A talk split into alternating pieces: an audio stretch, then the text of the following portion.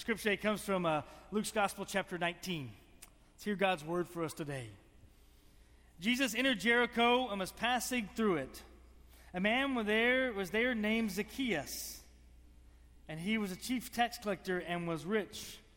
He was trying to see. Uh, he, was trying, he was trying to see who Jesus was, but on account of the crowd, he could not because he was short in stature. So he ran ahead and climbed a sycamore tree to see him because he was going to pass that way. And when Jesus came to the place, he looked up and said to him, Zacchaeus, hurry and come down, for I must stay at your house today. So Zacchaeus hurried down, was happy, uh, happy to welcome him. Uh, and all who saw it began to grumble and said, He has gone to be the guest of one who is a sinner. Zacchaeus stood there and said to the Lord, Look, Half of my possessions, Lord, I will give to the poor. And if I have defrauded anyone of anything, I will pay back four times as much. Then Jesus said to him, Today salvation has come to this house, because he too is a son of Abraham. For the Son of Man came to seek out and to save the lost. It's the word of God for the people of God. Thanks be to God. Let's join our hearts for a moment of silent prayer. Let us pray together.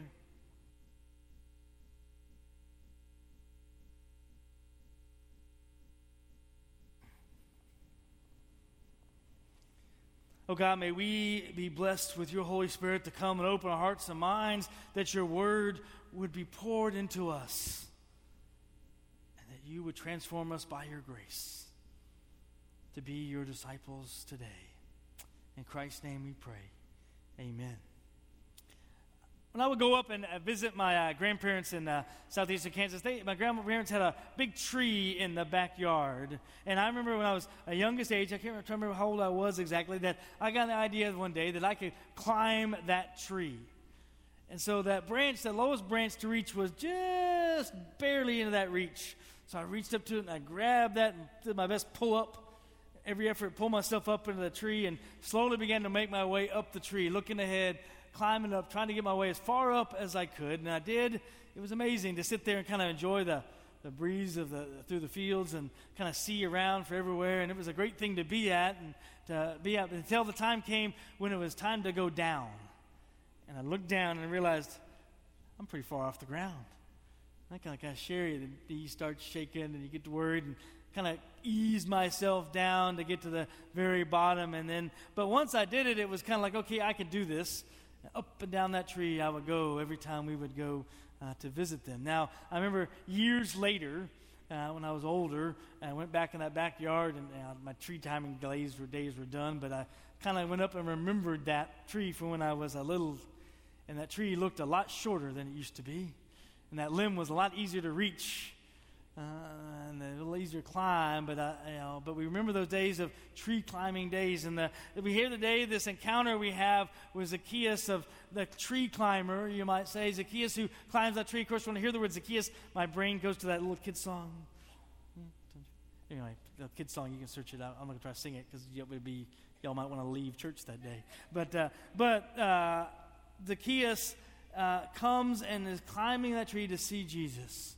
We don't know much about Zacchaeus, but we know two facts that are very important about him uh, is that he is a chief tax collector and he's short. Both of those come into play. Jesus is journeying uh, to, to Jericho. Jericho is not Jesus' destination, it's a spot on the way. As he's passing through Jericho, he's not going to Jericho, he's passing through Jericho on his way to Jerusalem, on way to that final week of his life. His mind is set on what will be to come uh, in his last days before he goes to the cross. So Jericho is that passing by spot, not the destination, but there's this encounter uh, that transforms uh, the life of Zacchaeus and for us as well. It's amazing thing to think about the moment, to think, pause for a second, think about those things that happen to us on those waypoints of life. Henri Nouwen talks about things that happen on, the, on our interruptions of life, those God interruptions that happen, you know, when we're going about our normal day and something interrupts us and maybe we get frustrated.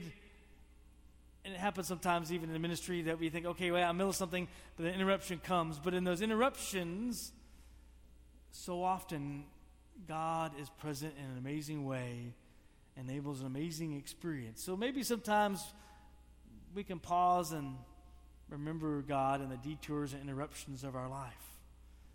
Because certainly, this interruption in the midst of Jesus' life as he passes through Jericho and his encounter with Zacchaeus is a powerful witness to us today and to all those that day who witnessed. Zacchaeus, uh, as I said, was that chief tax collector and a short man. The chief tax collector, Zacchaeus was well known by everybody in town. Everybody knew the tax collector, but not so much in a good way.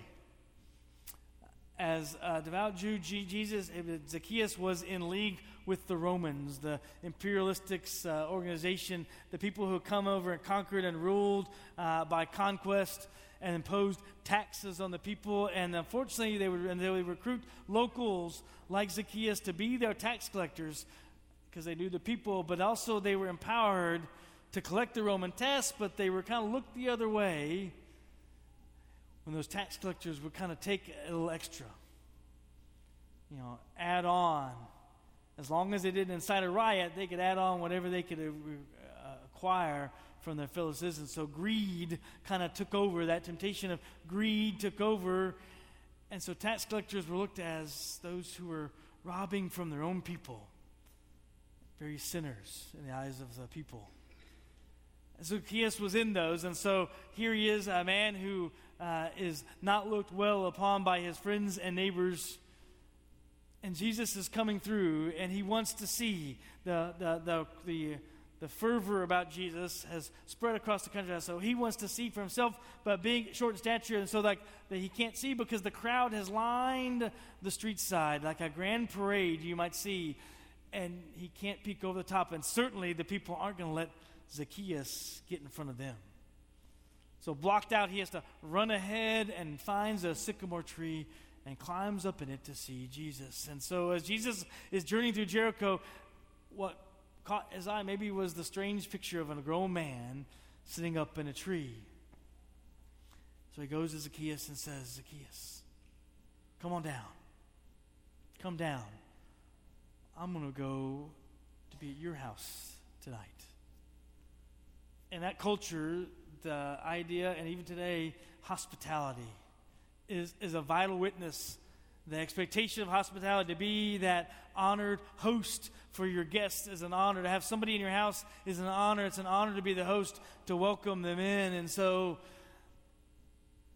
Jesus is offering to be that, to come and show respect and honor to Zacchaeus, to go to his house, to be one of his guests. And so there's an honor that Zacchaeus welcome, but it's unexpected because Jesus is, Zacchaeus is looked on with that disrespect and repute by the people, and they even cry out, Why is he going to eat with sinners? And so you would avoid that at all costs. But Jesus witnesses to love and compassion and grace by saying, I want to go and be at your house. I want to be your guest. I'm choosing to be your guest. And that offer, that expectation transforms something in Zacchaeus. You know, we don't know the whole story about Zacchaeus' life. We don't know beyond those two facts I told you and what happens in the story. But you wonder if perhaps there was already something at work in his life and grace. But that moment of, of having been recognized not as the tax collector, not as the short man, not as a sinner, but as somebody worthy of my attention and worthy of Jesus, come and sit with me and eat with me in my house. It, it transforms, you have to believe, maybe even Zacchaeus' image of himself. Transforms that image of how Zacchaeus saw himself. And in light of that revelation, there's an outpouring of transformation and generosity. In sense of Zacchaeus says, I will give half I own to the poor. I will give back four times what I've taken from others. There's a change not just in his heart, but change in his life that moves him to be that person to live in a new way. We look at this story and we think about ourselves of, of how does that our encounter with Christ transform us because at the very end uh, there's that line that Jesus says, The Son of Man came to seek out and to save the lost. Zacchaeus was lost in the midst of his own life, in the midst of his own greed, in the midst of his own lack of self image and looking at himself, of letting whatever people said to wear him down, and lack of his own choice to exploit his own people, you might say. And Jesus sought him out and brought salvation to his house salvation, transformation, new life in grace. And in response to that grace, Zacchaeus pours out grace to the world and to the people and to his people. We look at ourselves. There are times that Jesus draws near and seeks out and saves us. And maybe we are that Zacchaeus at times in our story. Where have we allowed, what is the, when we confront and, and, and, and face to face with God who draws near to us, do we look at ourselves with Christ's eyes of how Christ sees us? Says because Jesus didn't see a short man. He didn't see just a tax collector. He didn't see somebody despised and rejected, but somebody worthy of Christ's own presence. In the same way, when Jesus looks at us, he sees that same person. Yes, we have our own faults and frailties. Yes, we have our own uh, sin in our lives. Yes, we have our own struggles but Jesus says, Come, I want to come and be in relationship with you to and our response is how do we trans- live our life transformed by that grace? In our own ways, maybe we climb up that tree. In whatever ways that we struggle and seek out and find God and see God in the midst of our journey of life. And when Jesus calls us, says, Come down. I want to be in encounter with, be with you. How do you respond? My hope is that we who are just as lost as Zacchaeus will respond to receive that grace, to allow our encounter with God to transform our hearts and minds in a real way each and every time God draws near to us. Let us pray. Oh God, we are thankful that your grace transforms us. We are thankful that you seek out to bring salvation to our lives, to those who are lost, to our world. And oh God, we pray that we would come down from the distance that we've created from you and to allow your love and grace to transform us, to lead us into a new life, live with you. Christ's name we pray. Amen.